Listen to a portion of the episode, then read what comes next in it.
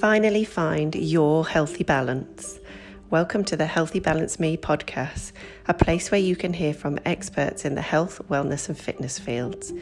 Each week, I'll catch up with a variety of specialists who will give you practical advice to help you achieve your healthy, balanced lifestyle without missing out on actually enjoying it.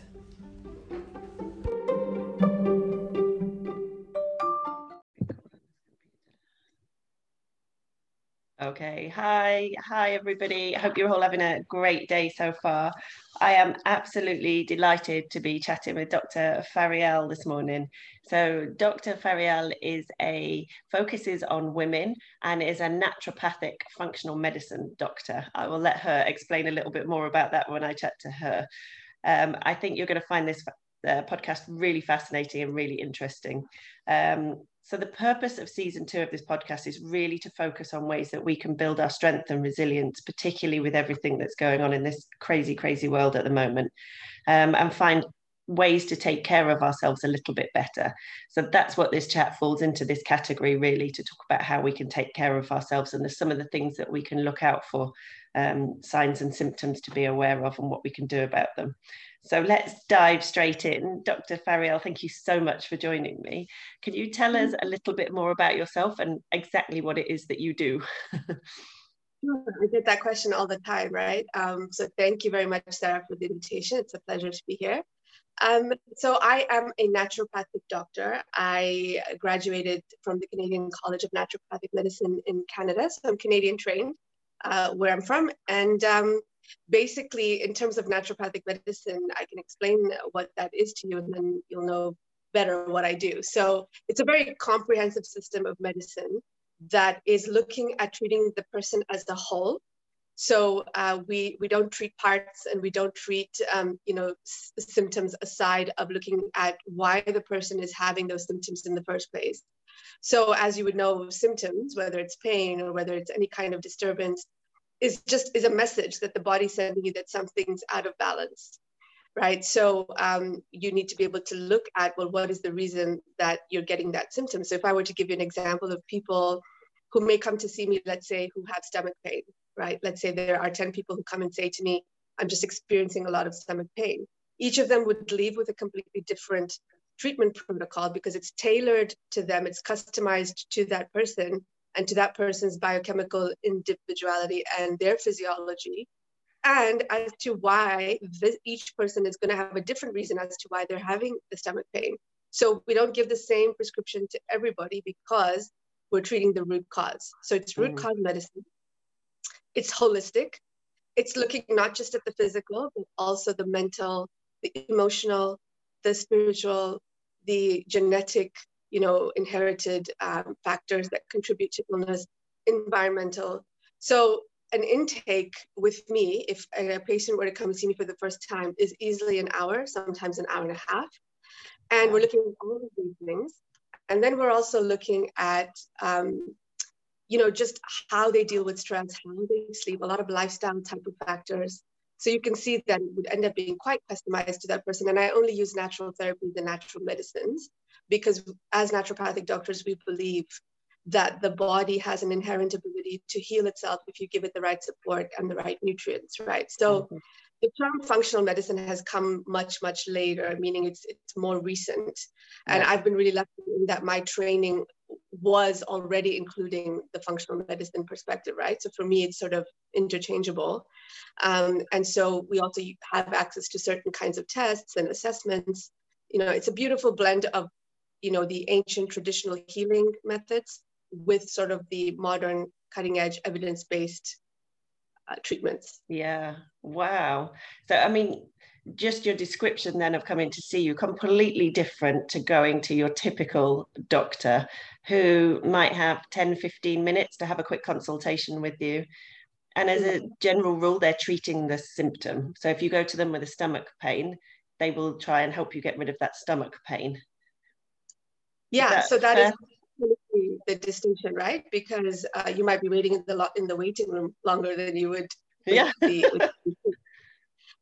And so, yes, generally, conventionally speaking, they will be treating the symptom that you come into the clinic with.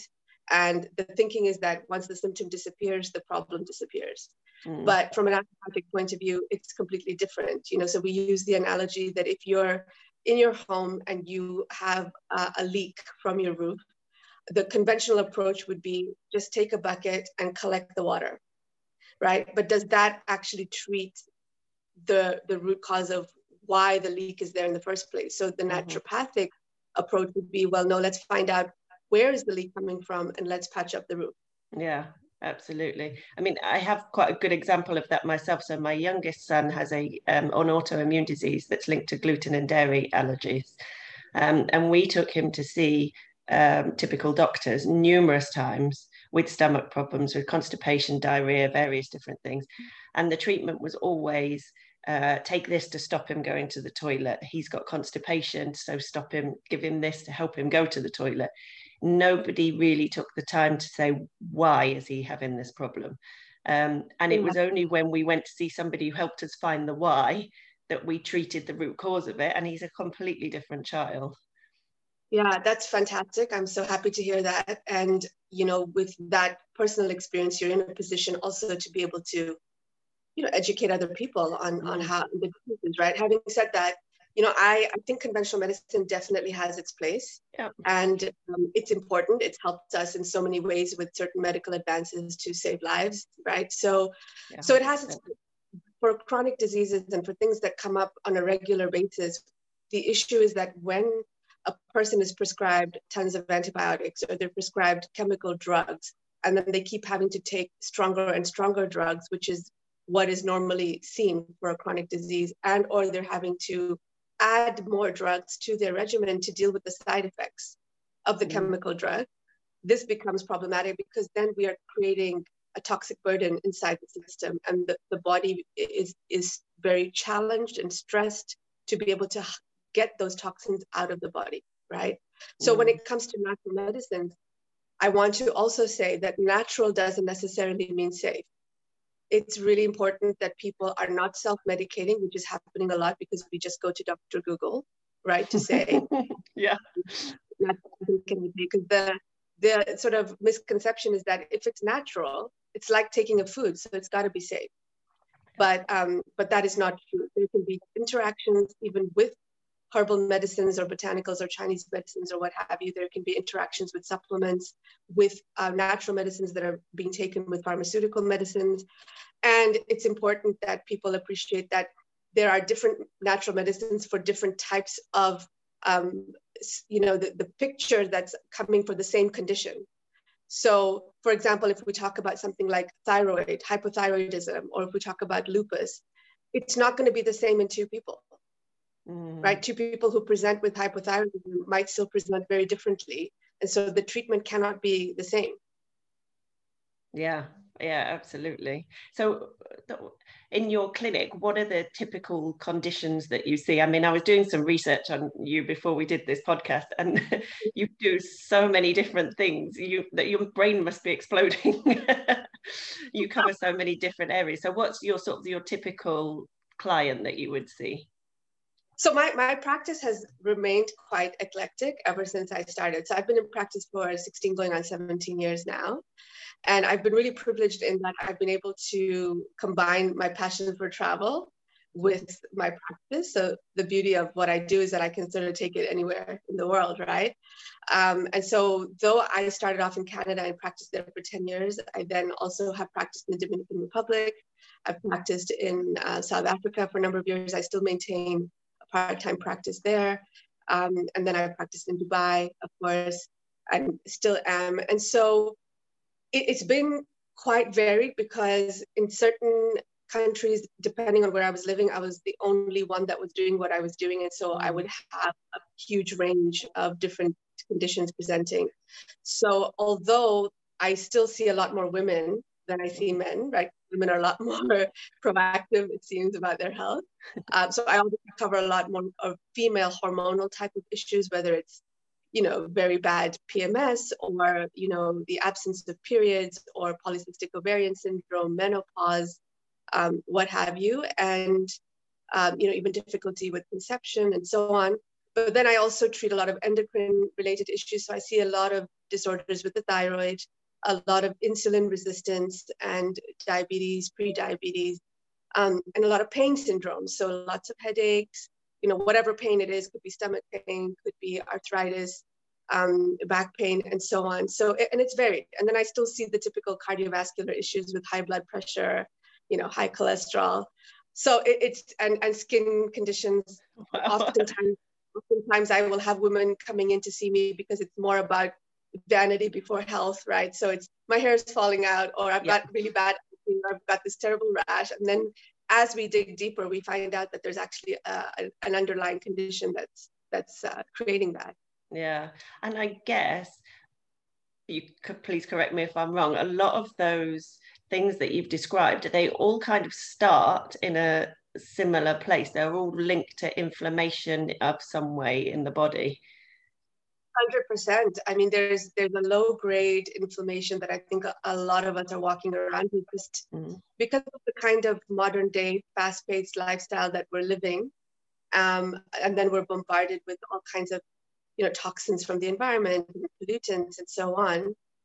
Digital devices have also exploded in the last, you know, decade. Now we're at a 5G network that's rolled out in many countries, and, you know, there's good and bad with that. I guess that's a topic for discussion for another day. But the reality is that it is one of these things where inflammation seems to be there all the time, and then we have situations in which that inflammation really increases, and it is the key driver. It is the underlying factor for all chronic diseases. Absolutely. Right.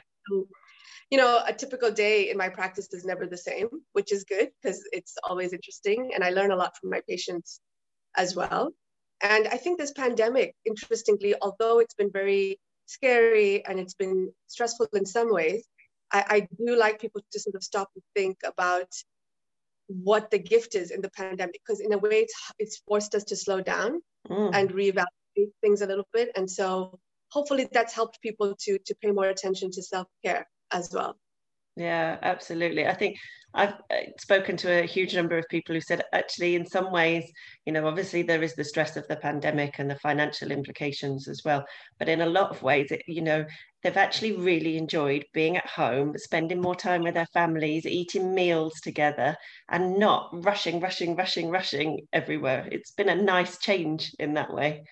When I was talking to a colleague the other day, and, you know, we even had the discussion to say, well, if we can do all this stuff and have our meetings and still help people and treat people and do what we have to do, and she also teaches, why would we ever go back to being stuck in traffic and, you know, worrying about everything to get to a place and being stressed out? And it's very interesting. It's an interesting question. Yeah.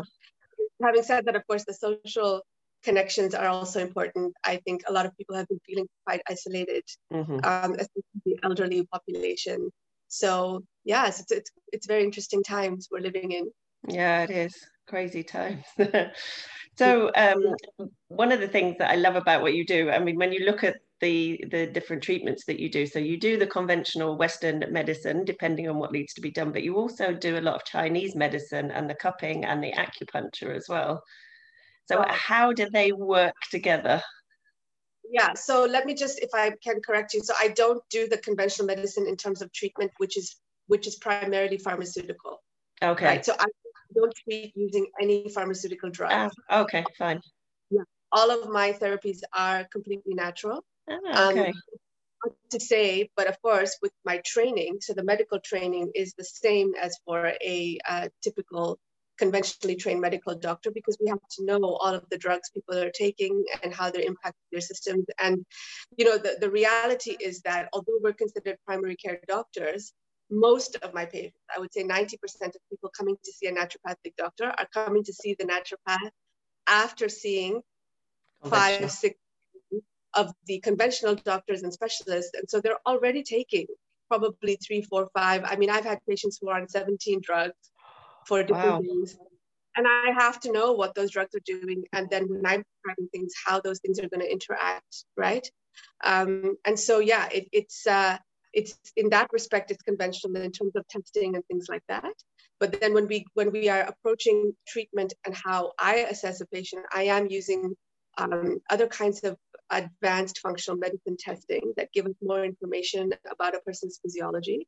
Mm-hmm. And then we look at things like, for example, acupuncture has been a huge part of my practice. I love doing acupuncture because firstly, it's so holistic. I can pick acupuncture points for different things going on with that patient and treat, you know, a few things at once and of course the root cause. But the other beauty about it is that because a lot of conditions, as you said before, are driven by inflammation, but that inflammation is driven by stress. Mm-hmm. So when anyone is in that constant fight or flight mode, they are releasing all these stress hormones and they are constantly in a situation where they're kind of seeing, you know, these red flags all the time, and the body gets exhausted from trying to deal with all these insults, if you want to call it that, right? So when I do acupuncture, it automatically places their nervous system into what we call the parasympathetic or the relaxed state. Mm. And the healing only happens in a relaxed state. There is no healing happening when a person is constantly sympathetically activated. Mm. So along with that, there will be, you know, formulations that I use, and it really is all about, I just get a sense from the patient what they're comfortable with. Of course, if a person is terribly scared of needles, I'm not going to do acupuncture. Fair enough. But we have different things in our toolkit between homeopathic combination remedies, between botanicals, other, you know, natural medicines and nutrients and vitamins and minerals. And then the cornerstone of my practice is diet. So I spend a lot of time looking at what a person is putting into their body, as well as what's coming out. And it is really fundamental, because for me, food is medicine, and we're either feeding ourselves or we're feeding whatever's inside of us that is creating a disease. Mm. I think, you know, that's fascinating, and that so many people don't make the link between what they're putting into their body and how they feel. So, you know, people who are feeling sluggish and tired and they're not sleeping very well every day don't necessarily think it might be the processed food that they're eating, for example. Yeah, or the 10 cups of coffee. Yeah. And we know this. We can see the link between food and mood just when you talk about something like caffeine, right? Because if you're feeling a little bit sluggish and you have a cup of coffee, hopefully it kind of perks you up and boosts you a little bit. But when we get to the point of having, you know, 4 and 5 and 6 and more cups, and it's not good quality coffee and it's instant coffee, and we're having white sugar and we're having dairy and we're having all the beautiful dessert coffees out there, then yeah, the body then starts to get bombarded, the adrenal glands become depleted, and a lot of people are tired and wired, right? Yeah, and then they're not sleeping well because they can't shut their minds down. That has further consequences because sleep is so crucial to our health, to our longevity, to correcting our physiology. While we're sleeping, there's lots going on to help clean out house, you know? Yeah, definitely. Yeah, definitely. And it's fascinating how many people sort of drinking 4 or 5 cups of coffee during the day, then don't sleep very well at night. Then they have a sleep hangover in the morning because they haven't slept very well. So they get straight back onto the coffee. And it's really this cycle that's really difficult to get off of. Absolutely. Yeah. So a lot of my job is connecting the dots, really. Mm. That most people who end up in my office end up there because intuitively somewhere they realize, you know, what I've been doing isn't making sense. There's got to be a way, or I'm not getting better, I'm getting worse.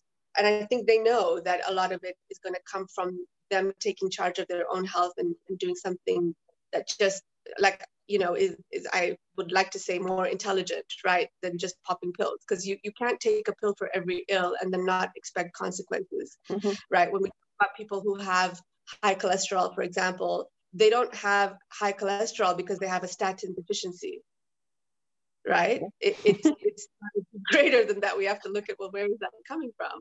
So, once I can help connect the dots between their sleeping patterns, for example, or their dietary choices, or, you know, whether they have the resilience to deal with stress, what are the stress coping mechanisms, right? How are their relationships? All of these are important. These are all important aspects.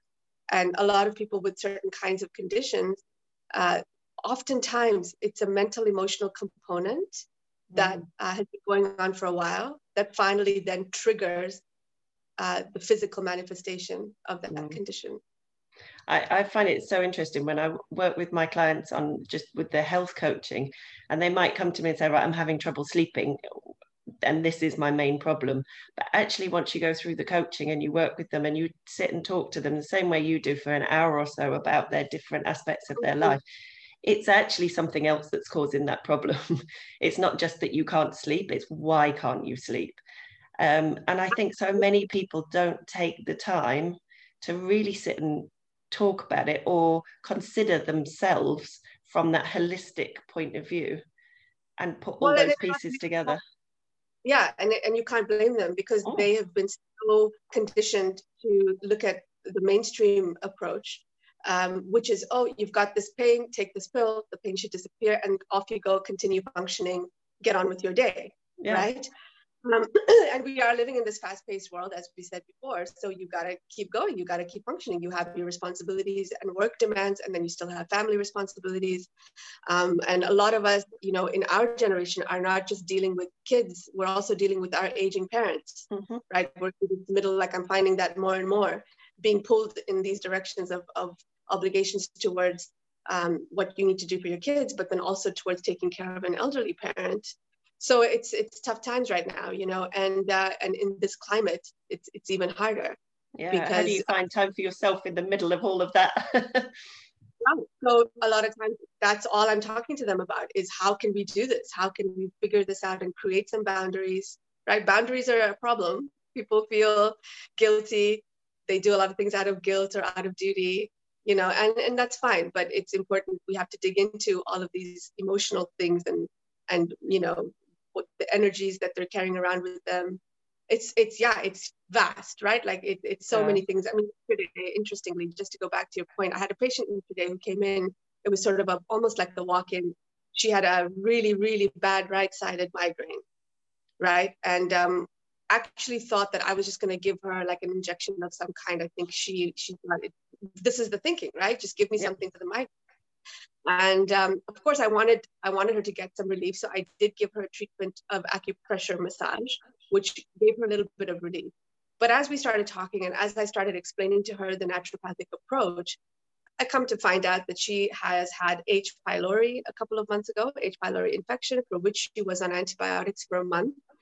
She has been taking patients literally every other day for these pains and aches and pains and headaches. And from taking the antibiotics, she started having digestive disturbances, lots of pain in the stomach. So has been taking painkillers also for the stomach, right? Then she has been trying to conceive. She had an ectopic pregnancy first. A year later has had another pregnancy, but went through a miscarriage and had a DNC for that. She gained 10 kilograms in 1 year from last year to this year.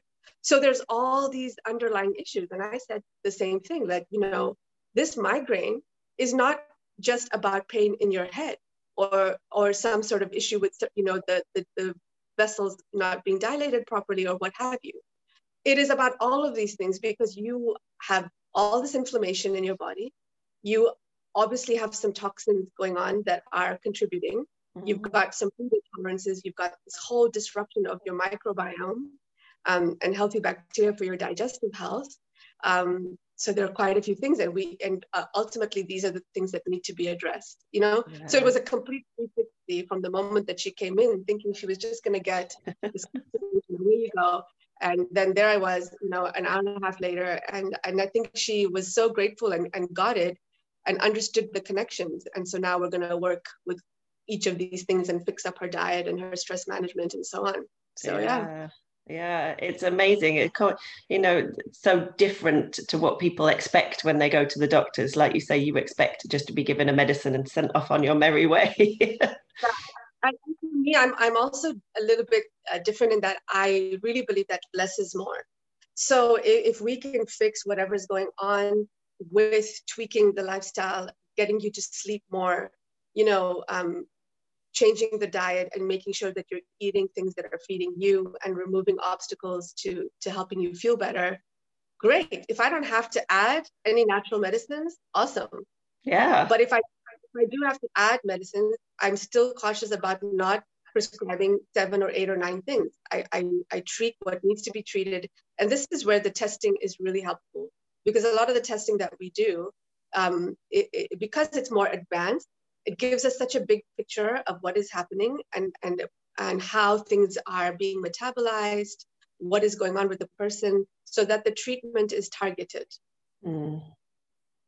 You know, and I think people really appreciate that, because it helps them understand also what's going on inside their bodies. And I spend a lot of time explaining results to patients as well, which they're not used to.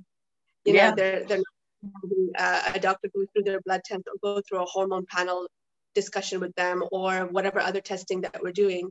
And they really appreciate it, because then they really start to connect with themselves. Yeah, definitely. I think that's the nail on the head, isn't it? That's the bit that's missing from the conventional medicine, allowing people to connect with themselves and understand themselves better.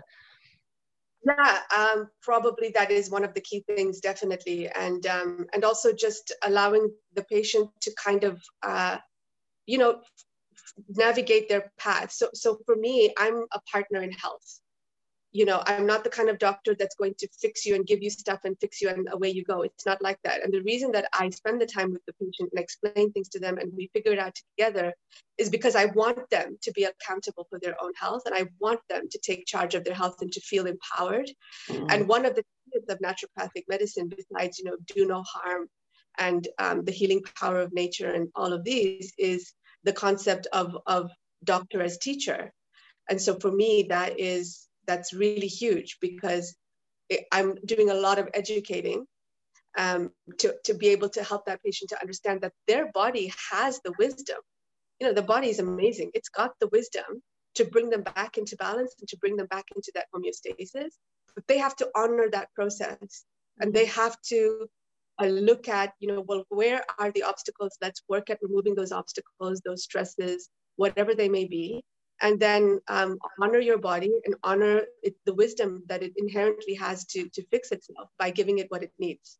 Yeah. And sometimes that could just be as simple as go to bed an hour early. Yeah. I think, you know, we spend so much time thinking, being told what to do.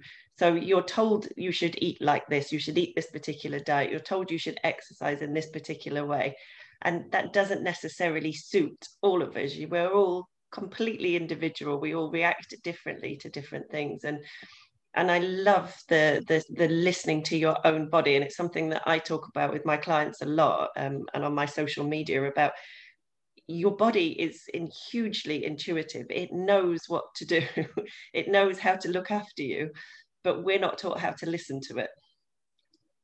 Yeah, that is true. And so people like you are so critical for helping people to basically learn about themselves and the signals that they're getting. I mean, something as simple as, like, if I get a slight niggling headache, the first couple of things I ask myself: have I had enough water today? Mm-hmm. You know, did I eat properly? Did I sleep well? Whatever. So these are things, because my body's telling me something's not right. So, and typically dehydration, maybe you haven't drank enough water. And as soon as I drink enough water, that pain goes away.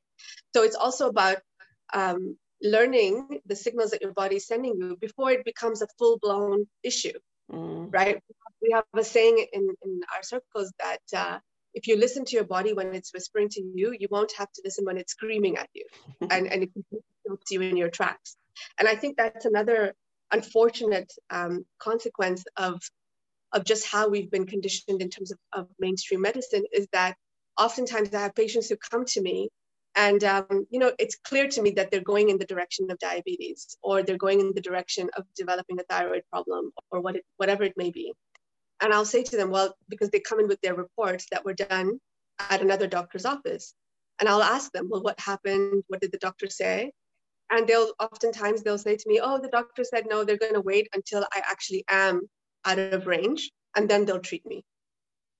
So they'll actually wait until I'm diabetic, and then they'll treat me, right?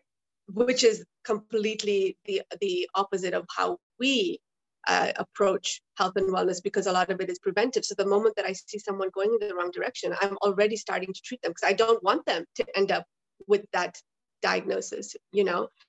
So this is another Yeah, and I cannot hear you. I don't know if it's near you, but I think your mic might be off. So sorry, going back to what you were saying then, so that you don't let people get to the point where their body's screaming at them. Yeah, ideally, right? We don't want to get them to that point. But of course, as I said before, a lot of people are already dealing with the chronic disease and have been on so many medications and start to realize that they're not getting better, they're getting worse. Mm. And then that's when they end up in my office. And then I have to sort of, you know, reverse all the stuff they're doing and try to get them back on track. And like I said, this is why it's so important for the patient to take charge, because I can only advise them to a point and help them to a point. They have to be the ones to do the hard work. Yeah, absolutely. Absolutely. And changing tack a little, something that I'm interested in. It's something that I get asked about a lot, and I'd love to know your thoughts on it. So testing for food allergies is more and more common these days. Lots of people are doing it, and there's really differing schools of thoughts on it. So I'd love to know what you think about it, and if you test for food allergies in any way. No, I test for food allergies, but I also test for food intolerances, which are two different things. So of course, the allergies is looking at a segment of the immune system that's going to mount an allergenic, could even be an anaphylactic response to taking a food. So if you have people who are allergic to peanuts or allergic to shellfish or whatever, that's looking at a different segment of their immune system, right? Usually with the immunoglobulins. The food intolerances, however, is a test that looks at different, a varied number of tests, which can even be around 250 different kinds of foods and spices and so on. And what we're looking at is the immune system's reaction to these foods that has developed over time. And what I found is that a lot of people become intolerant to the foods and sensitive to the foods that they actually love. Mm. Yeah. That seems to be the trend. And so, but we have the typical culprits will be things like dairy. So anything coming from a cow, you know, eggs, chicken even, and then wheat is a big one. Mm-hmm. Citrus can be a big one. Corn is another one. I also see peas coming up a lot, certain kinds of nuts. And so there could even be some cross, you know, how do we say, like families of foods that resemble each other. Yeah. And so cross intolerances that way. But essentially it's looking at the immunoglobulins that would be mounting a response to something that your digestive system is not happy with. And then we start to get what's called leaky gut. Yeah. Which you know very well, and I'm sure your listeners know quite well as well. So in terms of interpretation, you're right. There is controversy, and I think it's all about the interpretation of it. So when I'm looking at someone who's got a lot of issues, I think there is value in doing these tests because they have to remove the offending food. Mm. Otherwise, we are constantly attacking the immune system. And then you're going to keep just going one step forward, two steps back, even with treatment. So we need to get the immune system to completely calm down. And the only way to do that is to remove the very, very highly intolerant and offending foods. And then over time, they can slowly reintroduce those foods back and see how they feel. Yeah. Yeah. Okay. That's good to know. Thank you. Okay, perfect. So I think we've probably covered a whole load of stuff there, really fascinating subjects. I hope everybody found it really interesting. Is there anything that you would like to kind of leave as a final thought for people? I think that one of the things that I would like to leave people with, just with the climate we're in right now, which I think you and I talked about just before we started the podcast, is that, you know, when it comes to especially this virus, right? I think that it is going to be really important for people to look at their internal systems and to equip themselves with what they need internally to deal with the virus and any of its consequences, as opposed to looking at the external, right, for answers. So I would really encourage and invite people to use this time to reevaluate their diets, you know, whether they're eating to actually feed them, their bodies and their cells, and you know, are they eating in a way that's going to build their tissues, build their immune cells, build their hormones and their brain chemicals and so on. And that there are lots of wonderful natural medicines that you can even use in terms of herbs and spices that are going to boost the immune system. And those are the things that I think people should start doing right now, so that even if they do contract the virus, because it is said that about 70% of the world's population is going to contract this virus at some point, maybe more than one, right? And so we don't want to end up in a situation where you, you know, have a poor outcome. So if you equip your immune system with things like zinc, for example, has been shown to actually inhibit viral replication. So it stops the virus from reproducing itself. You know, obviously vitamin C and all of these other antioxidants are going to be really important.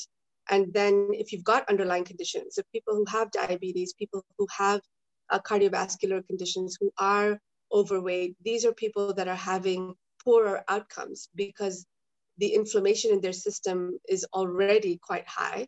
And when they contract the virus, there's a higher chance that that inflammatory process is going to go completely crazy, and you get this thing called a cytokine storm.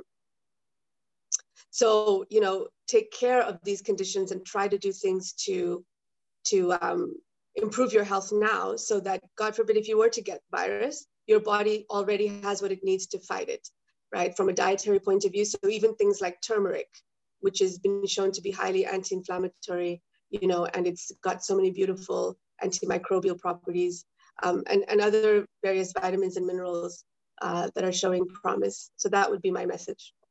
So really focus on nourishing your body at the moment and getting yourself in the best health so that you're ready to fight the virus should you contract it. Yeah, and whatever may come, like we don't know what else may come, right? Because this virus is mutating.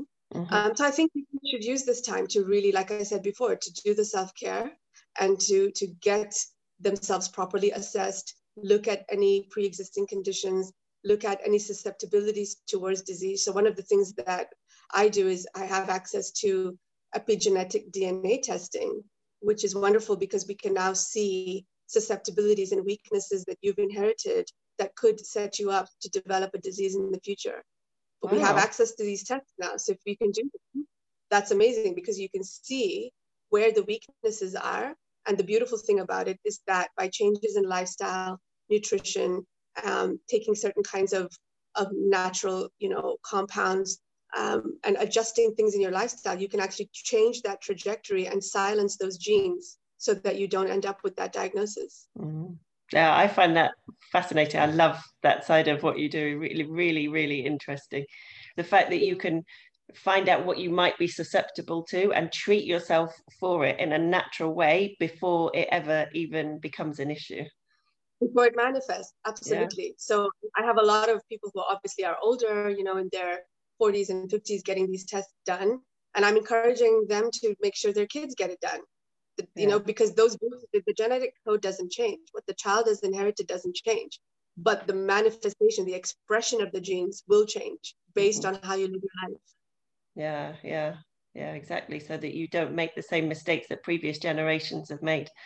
Yeah, absolutely. And you can break the cycle in a way, right? Because a lot of people, for example, we talk about something like diabetes. You know, I can't tell you how many times I've had a patient come in and say to me, my doctor said that, you know, my parents had it. There's a strong family history, that, you know, I'm going to get it eventually. There's nothing I can do about it. And that is not true. Yeah. Well, your work must be so rewarding to actually change people's future in that way. It's really rewarding. I'm so, you know, blessed and privileged to really be able to make that impact in people's, just in their mindset. Like, this is where everything changes, is the mindset and how their own view of health and their own health, you know. Certainly it's very rewarding when we see the changes and they feel great, emotionally, mentally, physically. So yeah, I'm really blessed in that way. Yeah, fantastic. Oh, thank you so much for joining me, Dr. Farrell. I really, really enjoyed this conversation today. Really interesting.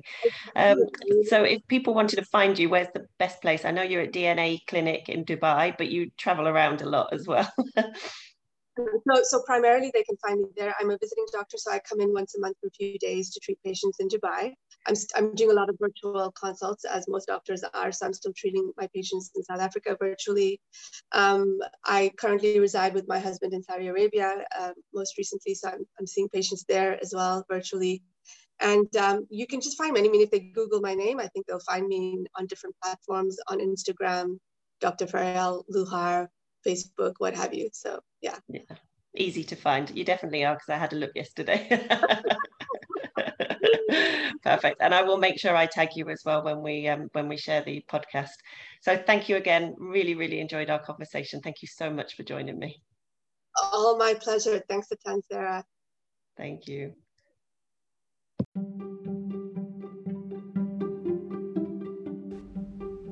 Thank you so much for listening. If you enjoyed this episode, and I really hope you did, please take a few minutes to add a star rating and a review. Please also share with your friends who you think may find this useful. Have a fabulous day ahead.